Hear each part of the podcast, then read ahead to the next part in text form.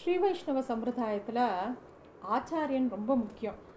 ஆச்சாரியன் வழி வழியாக சொல்லி கொடுத்த விஷயத்தை தான் இன்னும் எல்லாரும் கடைப்பிடிச்சு பெருமாள் அடையறதுக்கு மோட்சத்தை அடையறதுக்கு ஆச்சாரியனை முன்னிட்டு தான் சரணாகதி பண்ணுற விஷயம் இருக்குது ஸ்ரீ வைஷ்ணவத்தில் அதைத்தான் வந்து ரொம்ப சுருக்கமாக கூறத்தாழ்வான் வந்து லக்ஷ்மிநாத சமாரம்பாம் நாதயாமுன மத்தியமாம் அஸ்மதாச்சாரிய பரியந்தாம் வந்தே குரு பரம்பராம் அப்படின்னு சொல்கிறார் அதாவது லக்ஷ்மிநாதன் அதாவது பெருமாளும் தாயாரையும் திறந்து ஆரம்பித்து நாதமுனிகள் மற்றக்கூடிய எல்லா ஆச்சாரியர்கள் மூலமாக தான் பெருமாளை சேவிக்கிறேன் அந்த குரு பரம்பரையே சேவிக்கிறேங்கிறார். குரு பரம்பரைன்னு ஒரு விஷயம்.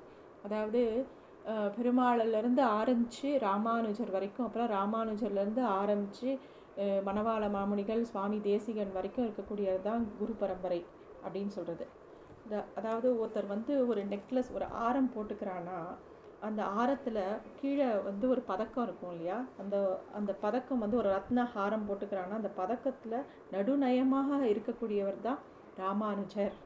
அதை சுற்றி பின்னப்பட்டது தான் இந்த ஆச்சாரிய குரு பரம்பரை அப்படின்னு சொல்கிறார் சுவாமி தேசிகன் வந்து தன்னோட எதிராஜ சப்ததியில் எதிராஜேன திபத்த நாயக ஸ்ரீ அப்படின்னு சொல்கிறார் ஒரு ரத்ன ஹாரத்தில் நடும நடுமயமாக இருக்காராம் எதிராஜர் அதாவது ராமானுஜர். இந்த குரு பரம்பரை எப்படி எதிலிருந்து ஆரம்பிக்கிறதுனாக்கா பெரிய பெருமாள் தான் முதல் அதுக்கப்புறமா பெரிய பிராட்டியார். அதாவது தாயாரும் பெருமாளும். ஃபஸ்ட்டு பெருமாள் அதுக்கப்புறம் தாயார் அதுக்கப்புறம் சேனை முதலியார் நம்மாழ்வார் நாதமுனிகள் வியக்கொண்டார் மணக்கால் நம்பி ஆளவந்தார் பெரிய நம்பி அப்படிங்கிறது ஒரு ஒரு பக்கமும் நடுவில் வந்து ராமானுஜர் வரார். அதுக்கப்புறம் ராமானுஜர்கிட்டருந்து திருப்பியும் எம்பார் கூரத்தாழ்வான் பராசர பட்டர் நஞ்சியர் நம்பிள்ளை வடக்கு திருவீதி பிள்ளை பிள்ளை உலாகாச்சாரியார் திருவாய்மொழி பிள்ளை மணவாள மாமுனிகள் சுவாமி தேசிகன் இவாளாம் ஒரு பக்கம் வரா. ஸோ இதுதான் வந்து குரு பரம்பரைன்னு சொல்லும் நம்ம பல ஆச்சாரிய புருஷர்களை பற்றி தெரிஞ்சுட்டு இன்றைக்கி வந்து ரெண்டு பேரை பற்றி பேசலான் இருக்கேன். ஒன்று வந்து உய்யக்கொண்டார் இன்னொருத்தர் வந்து மணக்கால் நம்பி. ஏற்கனவே ஆழ நம்ம வந்து நாதமுனிகளை பற்றி பார்த்துருக்கோம். நாதமுனிகள் யாருனாக்கா நமக்கு நாலாயிர திவ்ய பிரபந்தத்தை நம்மாழ்வார்கிட்டேருந்து வாங்கி நமக்கு கொடுத்தவர் தான் நாதமுனிகள். அவருடைய சொந்த பேரன் தான் ஆளவந்தார் இந்த ஆளவந்தார் ரொம்ப காலம் கழித்து தான் பிறக்கிறார். அதுக்கு நடுவில் நாதமுனிகளுக்கு ரெண்டு முக்கியமான பல சிஷ்யர்கள் உண்டு. அதில் வந்து உய்யக்கொண்டாரும் மணக்கால் நம்பியும் ரொம்ப முக்கியமானவா. இந்த உய்யக்கொண்டாருக்கு வந்து நிஜ பெயர் வந்து ராமமிஸ்ரர் அப்படிங்கிறது அவருடைய பேர்.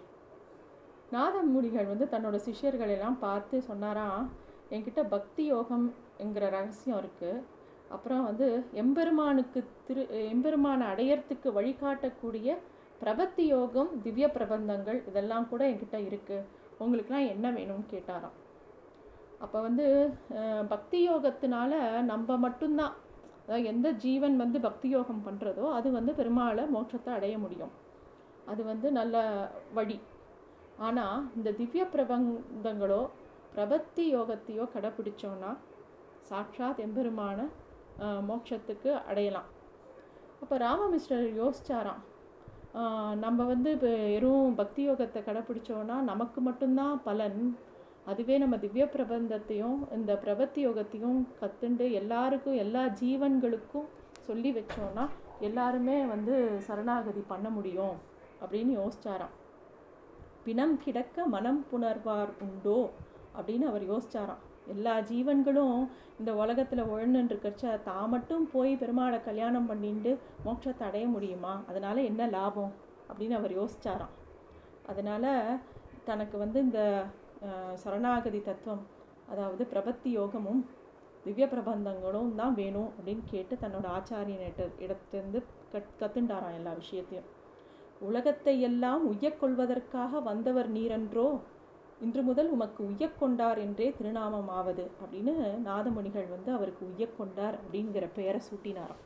அதனால தான் அவருக்கு பெயர் ராமமிஸ்ரருக்கு பெயர் உய்யக்கொண்டார் அப்படிங்கிற பெயர். இன்னொருத்தர் வந்து மணக்கால் நம்பி. அதாவது உய்யக்கொண்டார் காலத்தில் கூட ஆழவந்தார் ரொம்ப சின்ன குழந்தை. அவர்கிட்ட போய் பெரிய பெரிய விஷயங்கள்லாம் சொல்லி கொடுக்க முடியாது. அதுக்குள்ளேயே உய்யக் கண்டார் வந்து பரமபதிச்சிடுறார். அப்போ வந்து தன்னோட ம மணக்கால் நம்பிக்கிட்ட சொல்கிற இந்த மாதிரி நம்ம ஆச்சாரியன் உபதேசிச்ச சொன்னார் தன்னோட திருப்பேரனாருக்கு எனக்கு அந்த பாக்கியம் கிடைக்கல நீராவது பண்ணும் அப்படின்னு சொல்லிட்டு அந்த விஷயத்த செயலை மணக்கால் நம்பிக்கிட்ட ஒப்படைச்சிட்டு போயிடுறார். மணக்கால் நம்பிக்கு வந்து ஆளவந்தாரை சந்திக்கிறதே பெரிய பாடாக இருந்தது. அவர் தான் அந்த தூதுவளை கீரை கொடுத்து ஒரு தூது விட்டு ஆளவந்தாரை சந்தித்து அவரோட நாதமுனிகள் சொல்லி வைச்ச விஷயத்தை எல்லாத்தையும் ஆளவந்தார்கிட்ட ஒப்படைச்சு அவரை சம்பிரதாயத்துக்கு கொண்டு வரார். மணக்கால் நம்பி தான். மணக்கால் நம்பி வந்து தன்னோட ஆச்சாரியனோட உய்யக்கொண்டார் பரமபதிச்சத்திரம் அவரோட தேவிமார்களும் இறந்து போயிடுறா. அப்போ வந்து அவருடைய குழந்தைகளை ஒரு தாய் போல வளர்த்தவர் மணக்கால் நம்பி தான். அவருக்கு நெஜம் பெயர் வந்து புண்டரீகாட்சர் அப்படிங்கிறது அவரோட பெயர் குருவுக்கு சிக்ஷு பண்ணுறது ஒரு பக்கம். குருவுக்கு எல்லா பணிவிட செய்கிறது ஒரு பக்கம். ஆனால் குருவோட குடும்பத்துக்கே பணிவிட செய்யறதுங்கிறது ஒரு வழக்கம் இருந்தது.